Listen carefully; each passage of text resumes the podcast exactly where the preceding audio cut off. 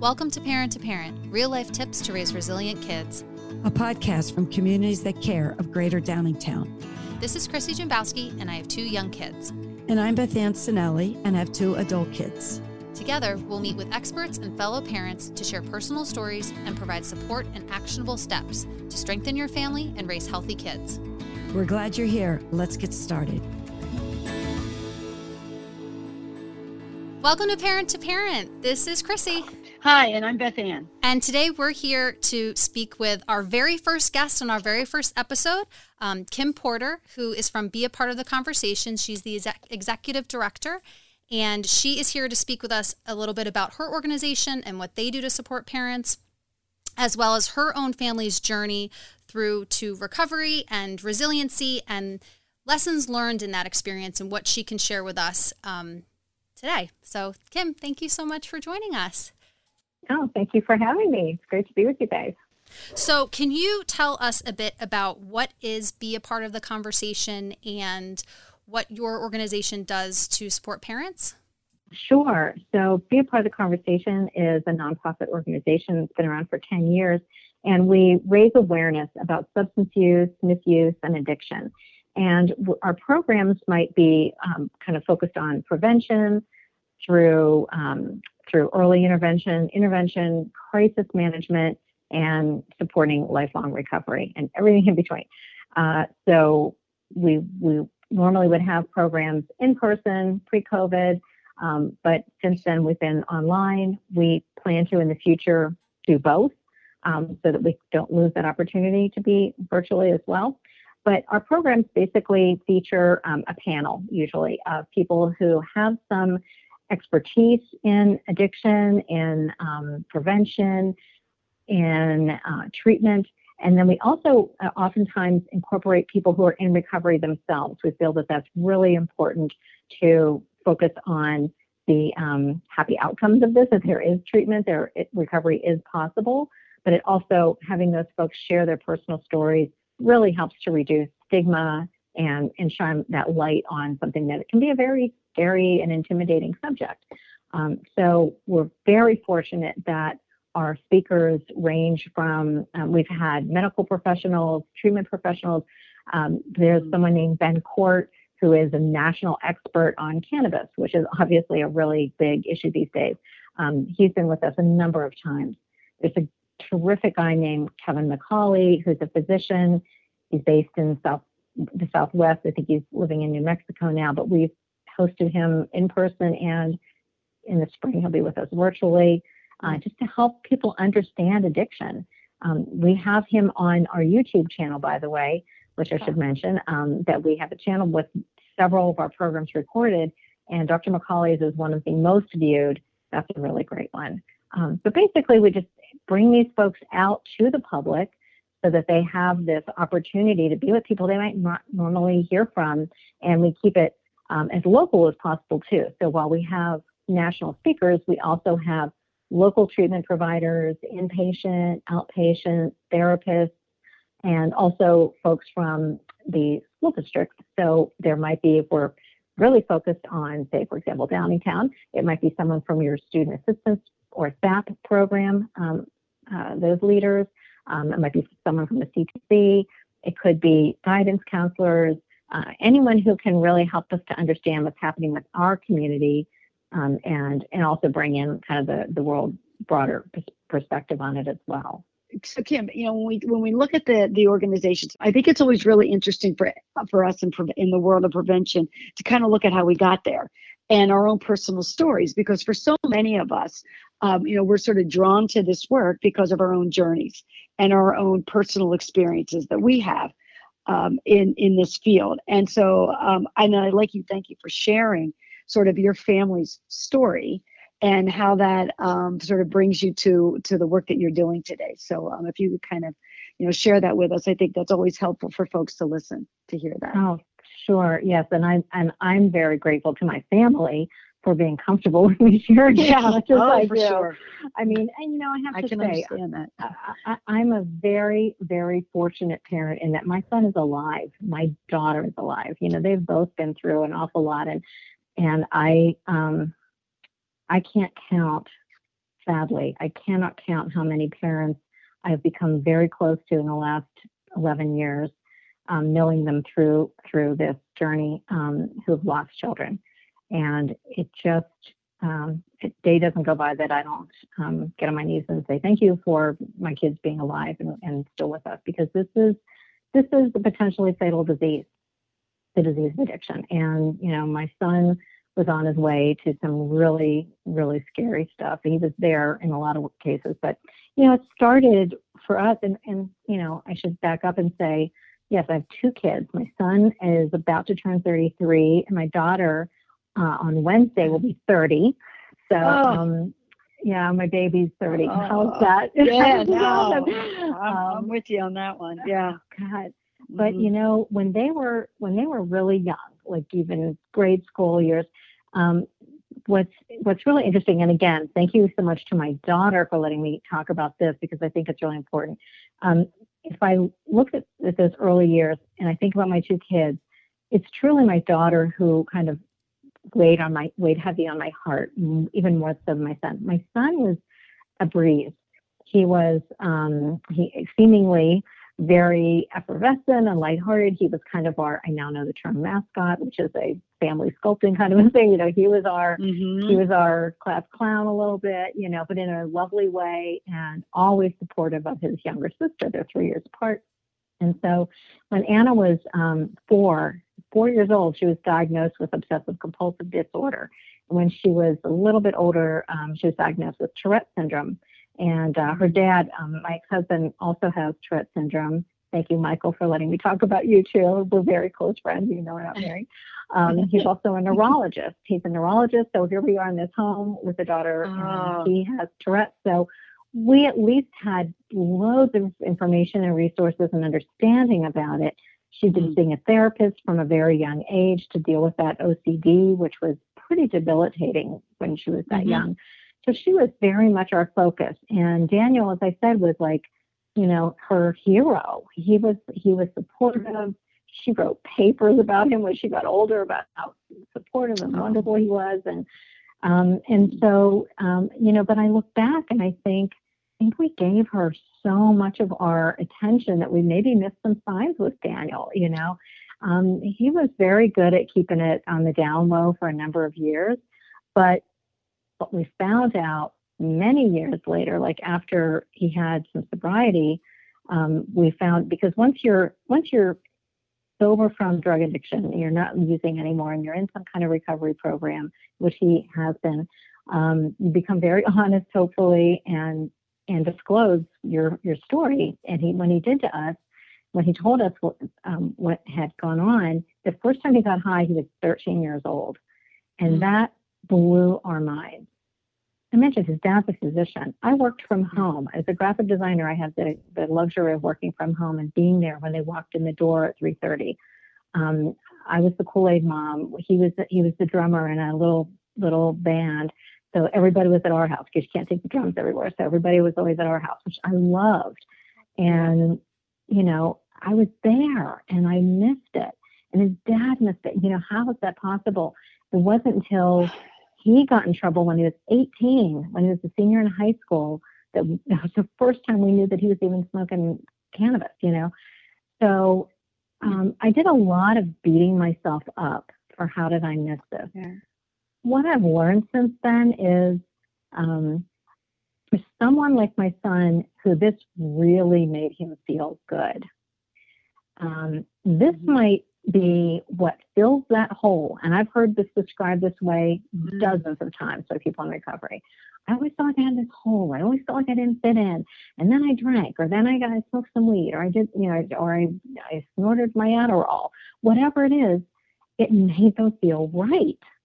So yeah. you're not necessarily seeing you know their their quick um, downfall from this. It's not if it, if we had big bad consequences that happened the first yeah. time we tasted alcohol, none of us would would right. do it again. You know, I right. mean, it, it's that's not how this works. It feels mm. good for the person it's, that it's going to become problematic for.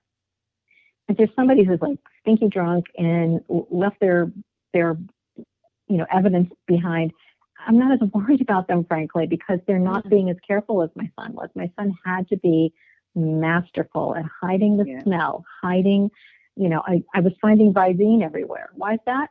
He said it was allergies. Now I know it was not allergies Sure. because he had red eyes from smoking a lot of cannabis. So um, I missed a lot. And and again, he never in school, right under the radar, you know, never kicked up a fuss. Nobody had he was an average student. I heard a parent in a support group one time say, if my daughter got a B, she was trying way too hard. That was kind of that was kind of you know, like um, he was an okay student, you know, and and he was bright, and we knew that, but um, you know, there was there were no red flags, uh, and so it really wasn't until things came to a head that we had to take action. And um, my daughter was a senior in high school. He, oh, sorry, I should mention too. And by the way, I was the home school president. I was active in a lot of things too. So Mhm.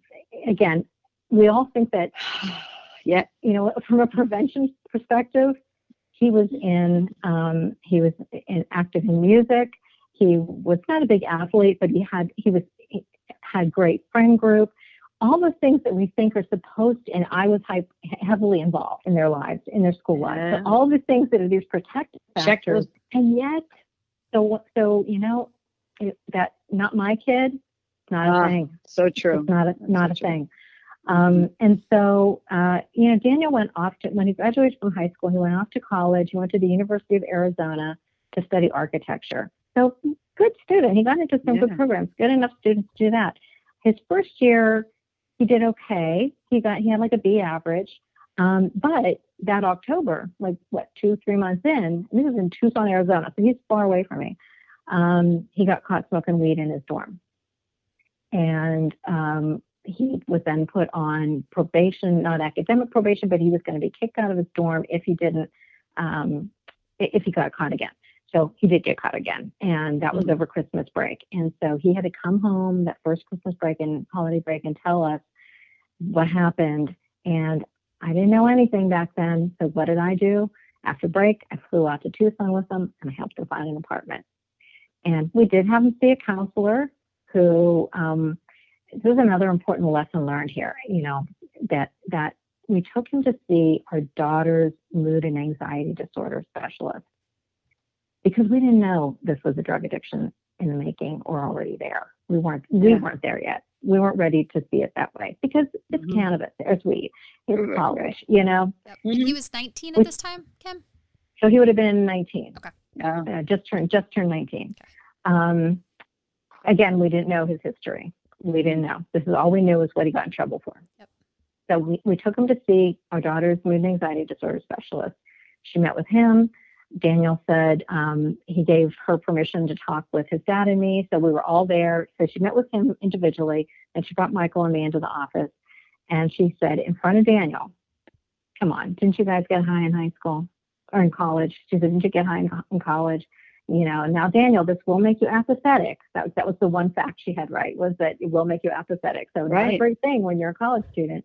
But Mhm. basically, she told us we were overreacting. She told us how remorseful he was.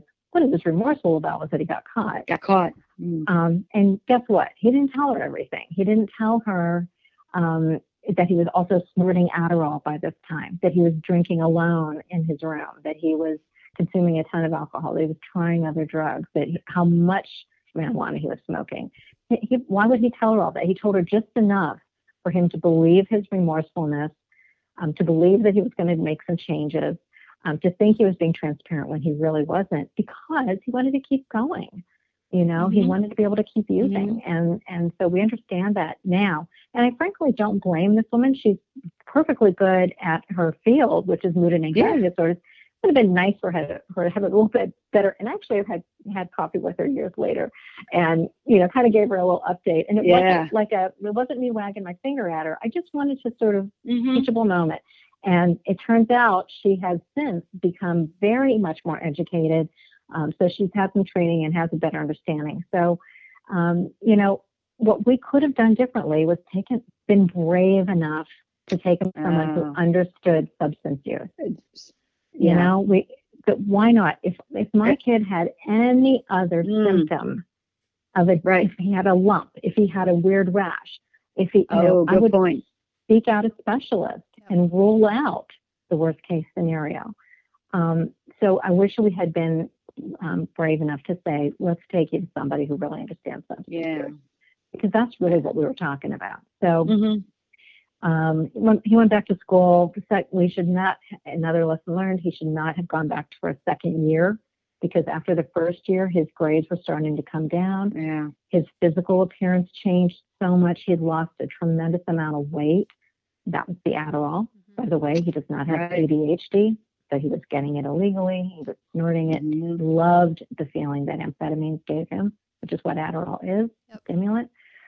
Um, and he he also had always been a little unhappy with his. He wanted to be thinner than he was, and so this helped in that regard. And so he was.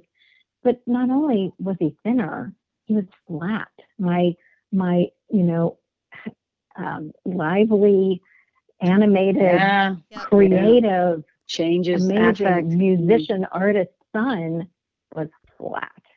Yeah. Loving, sweet kid was no longer emotionally there. Mm. I would cry in front of him and he wouldn't cry back, which was not, Yeah. not him. It was not him. Um, it was horrifying. It was frankly really horrifying to watch your child change so Yeah. dramatically. And and him being so far Far away, away. we didn't we didn't see him often. It wasn't like he was at, you know, temple and we could see him frequently. Sure. Yeah. Um, so we could see these huge changes in him physically and and emotionally and mentally. Um, and so it wasn't until, um, and sorry, I'm getting a little too, maybe too much in the weeds here, but it wasn't until No, some friends of his shout out to any young people willing to tell their friends' parents the truth oh. Yeah. man, this changed Dan- the state, Daniel. It changed everything for all of us because we parents, um, we're kind of the last ones to really fully get it. Yeah. We see it, but you know, we kind of get used. There's this progression. This is progressive. This substance use thing can be progressive if it's going to become a problem, and we progressed right along with their progression. So what we make excuses for initially, we kind of get used to that. And Yeah. we were making those excuses. Oh, he got the wind knocked out of his sails because he's not studying architecture anymore. He's just down because it wasn't the right school for him. It had nothing to do with all of that. He was addicted Mm-mm. to drugs.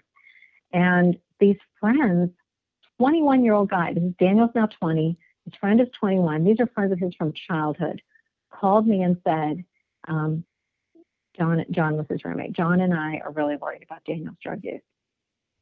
And I still have the yellow piece of paper where I wrote down all the things they told me because Daniel had just visited his dealer, went to see them, and gave them, you know, he, they saw it all. He was snorting ketamine, he was using all kinds of club drugs, ecstasy, Molly, MDMA, um, mushrooms, dabbling in methamphetamine, um, tons of cannabis, and, and Adderall and all the other amphetamines that I mentioned. My head was Wow. spinning. Mm. I can still feel my body temperature going up while I was talking to this Mhm. this lovely young man who just was Yeah. so brave. Um, and you know, parents, you know, they say can lift a bus off their kid if they had to. Sure. That adrenaline hits. Yeah. So I just like jumped into um, finding resources and and got really lucky. I won't get into all the steps it took, but got really lucky to be Mhm. put in touch with an interventionist. Someone told me that's what you're going to need, and they were so right. Um, so we had a professional interventionist. She was crucial to helping us understand what we needed to do differently.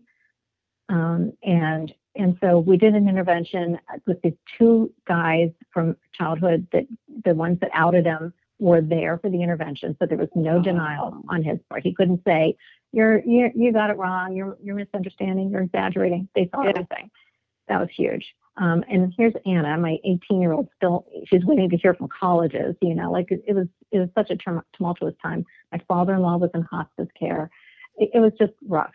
Um, thank God Daniel agreed to go to treatment. That was March um, 13th, 2010. He's been sober ever since. Which is not always the case. It's frequently not the case that they get it on the first try. Um, I think what was he, important for him was he really stayed with um, a, a recovery community. But what was important on our part, and I don't take any credit for his recovery, trust me, I don't. But what was important for us to do was find our path into recovery and not yeah. get in his way mm. and trust that the guys, and I mean guys, that he was meeting in treatment, those people that he connected with in those early days, that needed to be his support system. We could be there to, um, you know, consider funding his aftercare or whatever, um, making some of those kinds of things happen. But we've really needed him to find his own resources. You know, they say teach your child to fish. Don't give them the fish, teach them the fish. He needed to know who to yeah. call when he felt like getting high. One time he told me he felt like getting high, and I said, "Thank God I was I was getting my own support because I learned to say, why would you tell your mommy that you want to get high? you know, yeah.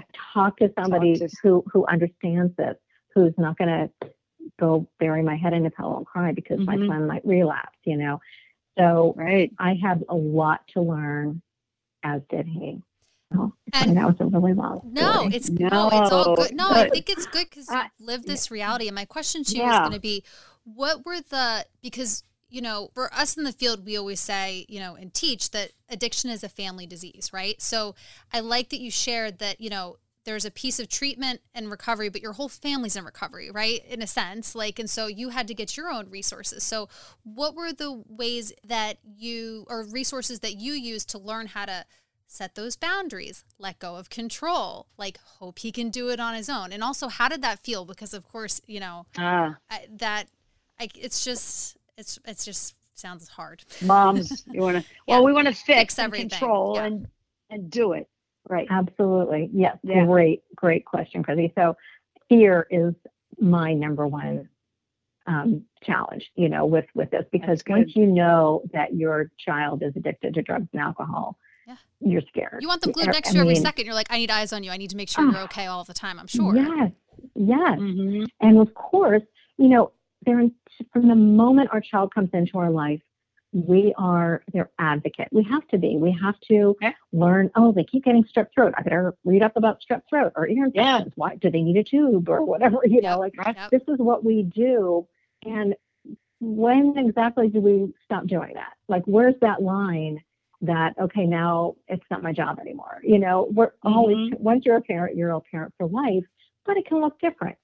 And and yes. so um, what we had, and thank God, we not only had that great interventionist, Daniel went to a great treatment center that had a family education program. So that was number one, was getting educated, learning that this wasn't because we were bad parents, that this wasn't something that we could have changed necessarily, um, but that um, there's there are genetic components. We we educate mm-hmm. about this all the time. You know, there are things that come into. We needed to understand that. And with regard to boundaries, which is such an important topic, thank you, Chrissy, for bringing that up. um, it, it is um, one of my favorite expressions that I use a lot is this, should this have my fingerprints on it? And my friend Pam, who's my mentor, says, if it's not your ball, don't pick it up. Mm. So if my son, who's now in early, if it, you know, like when he was in early recovery, if okay, here's a perfect example. He he's been a skier his whole life, really good skier. And um, when he was about, I guess, maybe eight or nine, six or eight or nine months sober, um, he was living in the Poconos in a recovery house. Um, well, by this time he moved out of the recovery house, but with sober friends, um, going to meeting AA meetings like crazy, um, kind of loving it, you know, kind of finally admitting he has this disease and embracing it and working a program. But he wanted to go skiing, and we had learned from our support group, which I'll talk more about in a second, from our marriage and family therapist who his dad and I saw to help us. And this guy knows addiction. He's in recovery. This is his specialty. He's a, he's an, a marriage and family therapist, but his whole focus is actually it was Rick Shugart who was just on our program last week with Chester County. Right. Um, we love Rick, right. and and that's who Michael and I used to go to see. Rick helped us with those. Like I remember we would say to him, you know, we never really sat him down and explained how to balance a checkbook or any of that. I guess we have to, you know, he's 21, 22 now. And he's like, why do you think that's your job now? Like he's got a sponsor, he's got adult males in his life from that house that he was living at in recovery, and he's got all these other friends. He's got a boss. You know, he can he can go to an AA meeting and say, if after the meeting, if somebody could come and talk to me, I need some help with finances or whatever. Mm-hmm. They, people love doing service. They'll they'll help him out. And so it, it helped so much for us to realize, like, you know, we did the best we could, uh, birth through 18. We did the very best we could. Mm-hmm. And and again, teach them to fish. Help them figure out like where to find out how to get this kind of help. Let them make the phone call to see if their health insurance is going to cover the dental appointment or whatever. Mm. Um, you know, let's give them those opportunities to build tools to to to learn these kinds of ways to to self advocate. Yep. Um, and to take on that adult yeah. role too. Like it's, yeah. It's, it's, shifting into that more self you know, independent adult role. Adulting. Absolutely. Yeah. Mm-hmm. where and, and where the yeah. fear came in was I'm afraid if it, if life's too hard for him, he's going to want to get high. Well, guess what? Life is hard. He has to make the decision to not get high again he's got to figure that out. If I'm doing the heavy lifting for him, mm. he's not building that muscle. Yeah. yeah. So yeah, perfect. That's perfect example was when he wanted to go skiing, and he said, "I that I don't have enough money for that." He was working like for a bake a bakery. You know, he, he made enough money to pay rent in a house and share it with two guys in the Poconos, which was three hundred dollars a month yeah. not bad, you know. So he could, he felt so good. He was paying his rent. He was paying his little cable bill. You know, it felt empowering.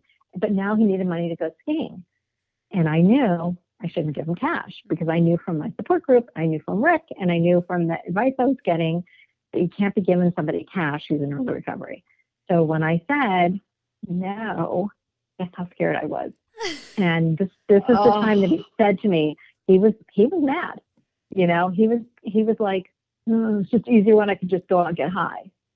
And I uh, and I took a breath, and I man, that was my trigger. And I said, you know what, Daniel, I can't hear that. That is very hard for me to hear, and I am not the one you should be telling this to. If you feel like getting high, you need to call your sponsor. He got quiet. I got I was like holding my breath. We kind of said our goodbyes. I burst into tears wow, after the phone call. And he called me back 10 minutes later and apologize. And said, I'm not going to get ah. high. I was manipulating you. Like, oh my God, this is somebody working a program. Like he, yeah, he, he recognized me. Probably yeah. did call his sponsor and was like, you need to call your mother and tell her you're sorry. You know, I mean, yeah. Wow. it wasn't until years later that Daniel said to me, I don't know if you remember this phone call. He said, but I bring it up all the time. Like, oh, Daniel, so do I. It was like a moment for us, you yeah. know.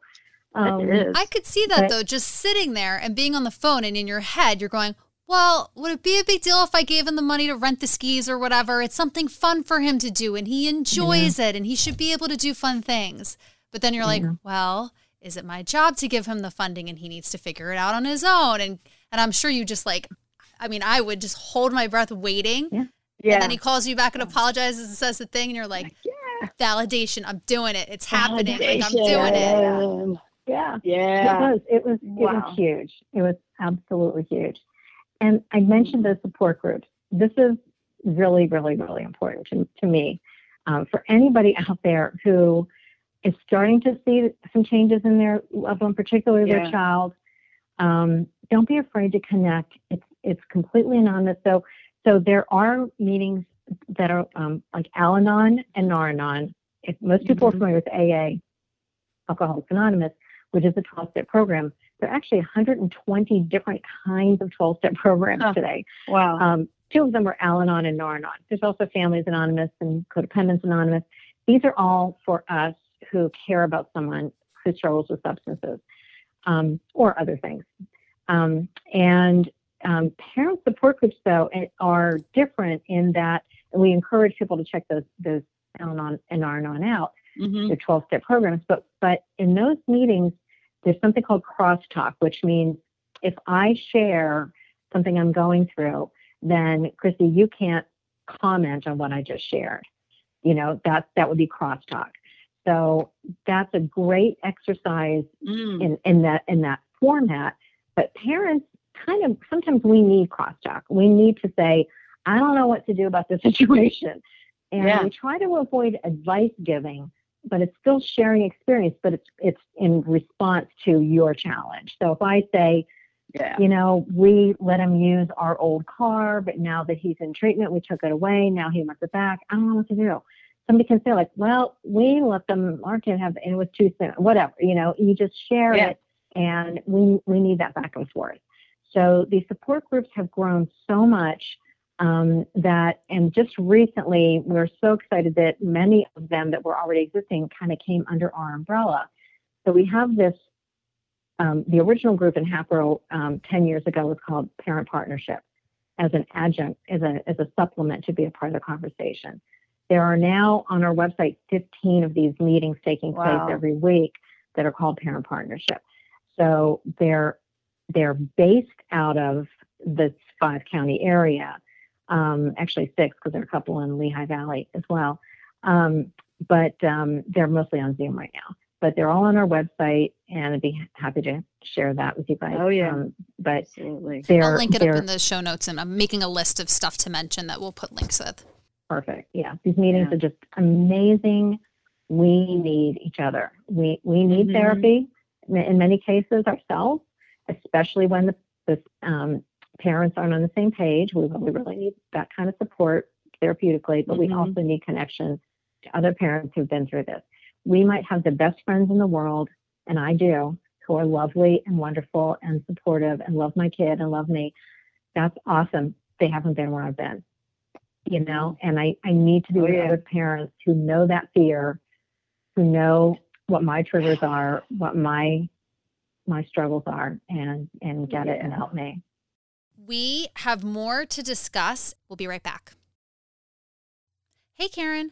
Oh my gosh, I had so much fun at our Snowball Shuffle Run Walk. Hey, Chrissy, it was a blast. Did you know we had over 200 people attend and we raised over $25,000? That's amazing. This success wouldn't have been possible without our sponsors and the support from our community. Yup, a big shout out to Hankin Group for hosting us at Eagleview. We are also thankful for the generosity of our Nor'easter sponsor, Citadel, and our Blizzard sponsor, Brumbaugh Wealth Management. Karen, can you tell me the other sponsors again? There are so many AGC, Sonara Today, the UPS Store, Bentley, Embark, Krapf School Bus, Miller's Insurance Agency, WBYA, Ethos, First Resource Bank, Lionville Natural Pharmacy, Morocco Run Club, State Farm Ed Hart, United Tire, The Right Agency, Wegmans, and United Way of Chester County for donating event bags. Wow, that's a lot of sponsors. We also have to give a big thank you to the local businesses that donated items for our raffle and team prizes. Yes, all of the money raised will help us continue to fulfill CTC's mission and support all our programs for youth and parents. We also have to thank our team captains, donors, volunteers, and everyone who participated. You could really feel the positive energy and sense of community that day. We hope to see everyone next year at our second Snowball Shuffle. Shuffle, shuffle, shuffle, shuffle, shuffle, shuffle, shuffle. I, you know, Kim, when I was listening to your story and I was trying, Christy, I know you were taking notes, and I was, but I was thinking like, oh my gosh, the the high points, or when you kept, you did say a few times lessons learned, like we learned this, we learned that, and I think that for me with adult children, myself, 27 and 24, um, I I I always go back to one of the first things that you said is, you know, we were a family who. So you know, we we kind of checked a lot of boxes in my house, you know, because we were the family who, you know, whether it was, um, um, you know, education or uh, what all the things, enrichment things that we do for kids and all of that, and we communicate and we have positive relationships. And I remember um, I was always big saying, you know, we have to have family dinner because the research says that families who have dinner together, redu- it's a protective factor. It reduces um, the likelihood that your child would engage in alcohol, tobacco, or other drugs.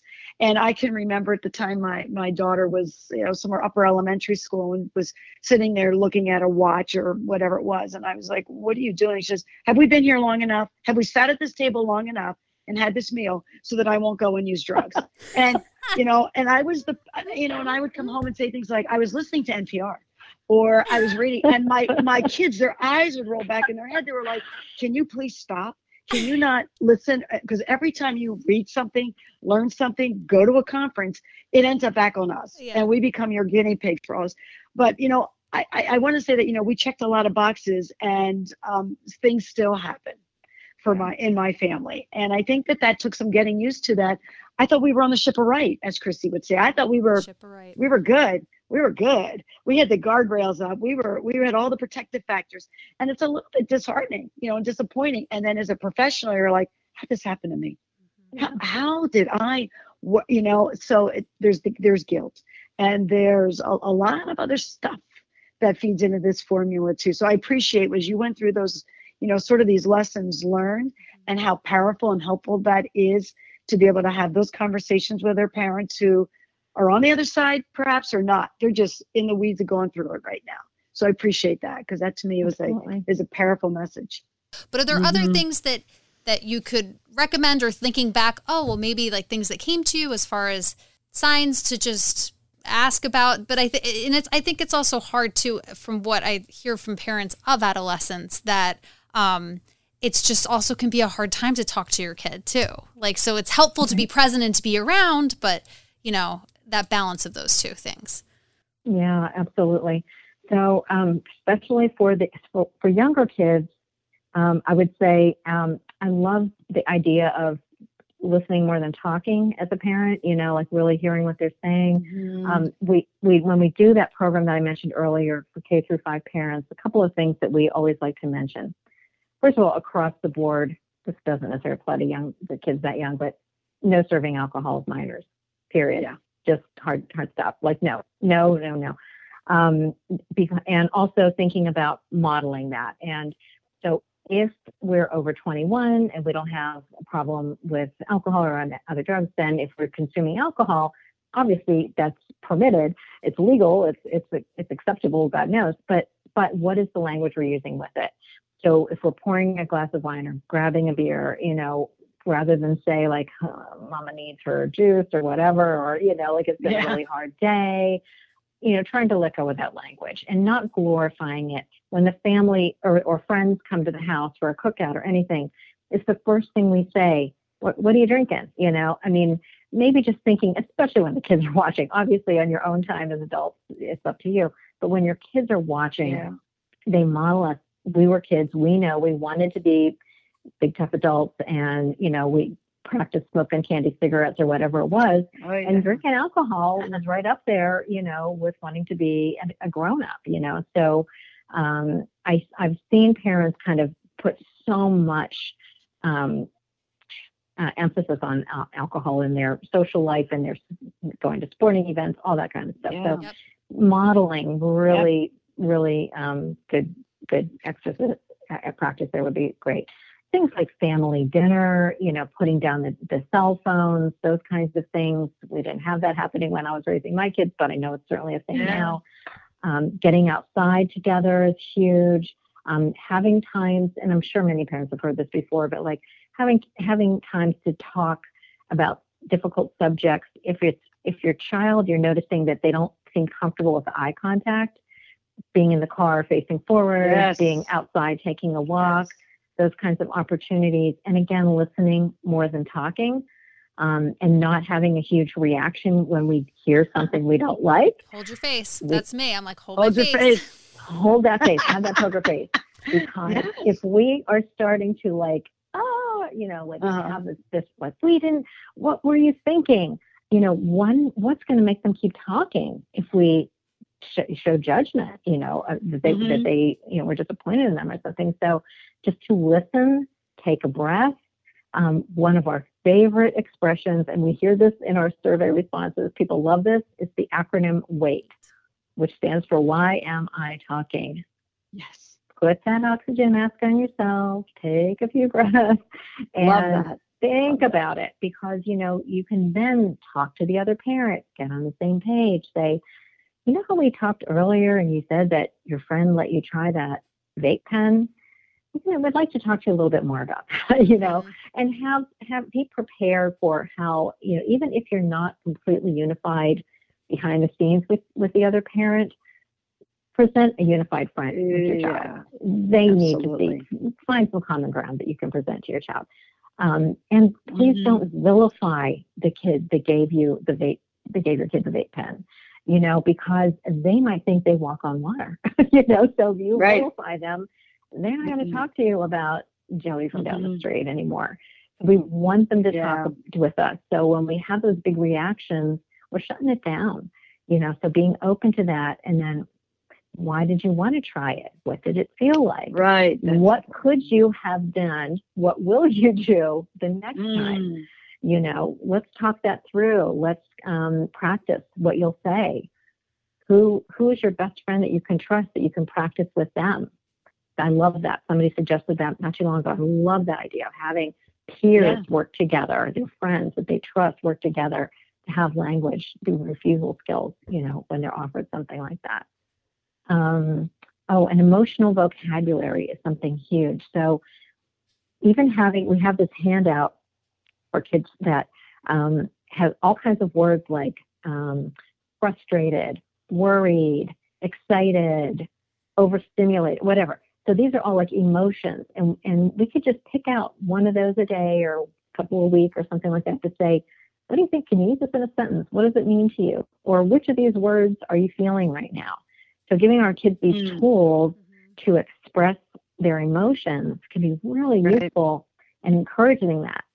And I'll give you one more, and I'll shut up. I'm talking so much. I'm No, sorry. it's good. It's good. I love that. um, that this great idea of um, modeling for our kids self self um, soothing. So, um, and this works a lot with technology and all that kind of stuff. So to Mm. say to your child, "I am so stressed out," you know, you might have heard me talking about this thing at work, whatever. I'm, do you want to go and take a walk with me? You know, like let's get outside for a while, so that they kind of will build that. You know, like that's what you do when you're stressed Mm. Yeah. or I can't look at my screen anymore. Do you want to play Monopoly Mhm. with me? You know, um, so again, modeling that and showing that this is I how like that. adults handle their stress. You know, and and That's great. kind of like narrating Yeah. your feelings or your experience and then Yeah. showing and I and I think that's the other I'm sure you've heard this before. I don't know who the original person that came up with this is, but like with feelings, name it to tame it. So it's like you got to name that feeling like stop and think. Okay, I'm feeling really anxious right now or I'm feeling really stressed. It just helps to even for your kids, for yourself, for I do this myself. I'm like okay, just name it to tame it and then wait. Don't say it like take Yeah. a breath, like Right. really trying to slow everything down a little bit, slow the pace down is helpful. Right. And I lied. I have one more thing. So one more thing that I think is, is Always foundational. Yep. Foundational. Yeah. is always um, watching our language when we talk about someone who has a substance use problem. So, uh, celebrities can provide a perfect opportunity to practice this. You know, when you hear that someone has a fall from grace. I remember many, many years ago when Robert Downey Jr. was still in Mm. active addiction, and we heard about really, you know, humiliating things that he went through in his active addiction. Um, if and if it's you know Lindsay Lohan, I don't know, whoever, you know, do Yeah. we talk about them using derogatory language like train wreck or anything like that? Please, please, Oh. please, let's shift that to, wow, she clearly needs a lot of support. She, I hope her family is um, there for her, you know, and um, it, because this is something that can be happening to our kid's best friend or their big brother you know Yeah. and if we're using derogatory language about people who've been drinking too much and this is very tempting if it's a family member. If it's and i hear this a lot about from adult siblings. So if you're an adult you're worried about your child's substance use and then you remember like how your sister always embarrassed you with her drinking or your brother was Oh. addicted to painkillers. Siblings especially hold a lot of resentment and project that. And like you know will use really negative language about that family member. So a there are genetics at play here. Mm-hmm. So we don't you know just like if, if a family member has hypertension or diabetes or heart disease or anything else like that we would hopefully say guys we have this in our family so we got to watch our diet and exercise if we have a family member who drinks too much Mhm. or knocked over a lamp at the thanksgiving dinner or whatever we got this in our family too. So we want to be Yeah. thoughtful and supportive and encourage transparency. Mm. Our kids Mm. see that. You know, Christine, your kids are old enough already to notice that kind of behavior Yep. and be a little worried about it when they see somebody acting in a way that they're not comfortable. Um, so say like, you know, how you feel about that? Mhm. Did you, you know, well, sometimes Aunt Lisa has this thing happen, kind of like some, your friends can't have peanuts because they're Mhm. allergic. She has Great. a reaction. She has a, a drink of wine or beer or whatever. Her brain has a reaction and says, more, more, more, please. You know, so that can happen. So we have to be really careful about alcohol or other drugs, you know. So and those teachable moments. And Hey, using, that's a really great point. Yeah. Oh, go ahead, Chris. oh no, go ahead, Bethany. No, I was just going to say that what's so great about that language, and I think it's just so important because I could think of a thousand examples, whether it's in your personal family or Kim, as you were saying, just in you know what's happening in society where people use that language, use those words, and then also that genetic piece, and that we again, and how do you how do you present that? Like I just find that like very incredibly helpful to be careful of, of how we do that and just have to really think about the words that are coming out of our mouth at that time. So I appreciate that. That was very helpful. Yeah, I was going to say Yeah. just just switching that Yeah. language to be more compassionate and look at Yeah. it as if someone is, you know, having substance use disorder, right, or addiction, and we're kind of shifting even the language to say substance use disorder, you know, it's a chronic disease and it's the same as any other Right. chronic disease. Like, so it should be, you know, having compassion because we know Yeah. that there's resources out there, there's treatment out there, the same as there is for all these other chronic diseases like diabetes and cancer and everything. So, kind of mm-hmm. shifting, reframing that mindset really does make a difference. Because, hey, I mean, Absolutely. here's the deal. I mean, substance use disorder is it's I would be hard pressed to find a group of three, four or five people in here that would if you ask the question, how many people in here have been affected or have someone that's a friend or a family member that might have substance use disorder, that at least three to four of those people wouldn't be, raise their hand. Um, Oh, sure. You know. Right. So Absolutely. Okay, so we kind of went over some tips, but just just thinking of if I can ask you just for we want to end every episode with take action tips, but I feel like you kind of gave us all of the take Yeah. action tips. I don't know if there's any any standing out for like adolescence or elementary, but you you gave us a long laundry list. You didn't just give us one; you gave us probably well over a dozen. Um, Yeah. Extremely helpful. Mhm. Uh, I hope so. Yeah. I, I guess the only other one, and I, I was really focusing on those younger years, but I think also even for an adolescent, mhm. um, I loved what um, an adolescent treatment provider shared with me one time. She said, um, a good question to ask is, or phrase to use is, help me to understand dot, dot, dot. So if you're seeing your son or daughter, particularly a teenager, who is isolating or their friend group just really changed or they're smelling funky and you're pretty sure something's going on. When you say, help me to understand, your and she even uses body language where her hands are open and you know you're just body language is huge you know so not having Mhm. our arms folded over our chest which is you know shut off i'm not I'm upset whatever but to have our hands open and say um, help me to understand so it empowers our child to to help us understand what they're going through. And again having that that non-judgmental you know guys on our face and and all that kind of stuff. Mhm. so really hearing it taking it in not reacting um, but just taking it in and even reflective listening right? So okay. So it sounds like if i'm hearing you right what you're saying is you know so kind of using that. Mhm. um, and, and in some cases, I hear from parents a lot, their child is not very communicative verbally. So it could be leaving a note for them. Help me to understand da, da, da, and leave the rest of the page, page blank for them to fill out, you know, like write something down. Yeah. So these are some ways that you maybe could Okay. um, begin a conversation or um, also if they're not comfortable talking to you, um, therapy is not punishment. Therapy is um, a gift. If, you can give that to your Mhm. child, yay. You know, there are more and more people taking insurance these days. Um, I'm I'm I'm not feeling like so. If I to my child, I'm not feeling like I, I can be the most help to you that you need right now. I would love to give you an opportunity to talk to somebody who really understands this kind these kinds of struggles. You know, it is not punishment. It is a, a beautiful thing to do for our child. So um, to give them that chance and that I don't need to know anything that you guys talk about, Mhm. you know, because it might be really hard for them. There's so much going on with sexuality and all kinds of things right now that our kids are dealing with. Um, so, yeah, It's a just great giving them those opportunities. Yeah. Thank you, Kim, so much for sharing your story with us and, you. and all of these so many tips, so many things. And I'll link everything, things that we mentioned. I have my little list. Um, so that'll be included in the show notes for this. It should be in whatever anyone is listening to this on um, to tap links. Um, can we, you just share with us where we can find you, where we can find, be a part of the conversation, all of the handles and websites and all of those things? Oh, absolutely. Thank you. Uh, so our, our website is conversation.zone, Z-O-N-E. And my email is kim at conversation.zone. So that's easy. Um, and the page that I was talking about with um, the meetings for parent support groups, that parent partnership, is just conversation.zone slash partnership. Okay. So that's where you can find all of And that. are you guys on social media? All the, Yes, Convo Zone, C O N V O Z O N E. Convo Zone is our handle on Twitter and Instagram. And then on Facebook, you would just search for Be a Part of the Conversation and find us. Yeah. And by the way, anybody can reach out to me at any time. I'm a certified family recovery specialist today, and, and I have been for a number of years now. But um, so that does not make me a therapist. I just provide peer support. I'll help connect families with any kinds of resources they might need. And our website, I just mentioned a few things. Our website has a tremendous amount of information. Mhm.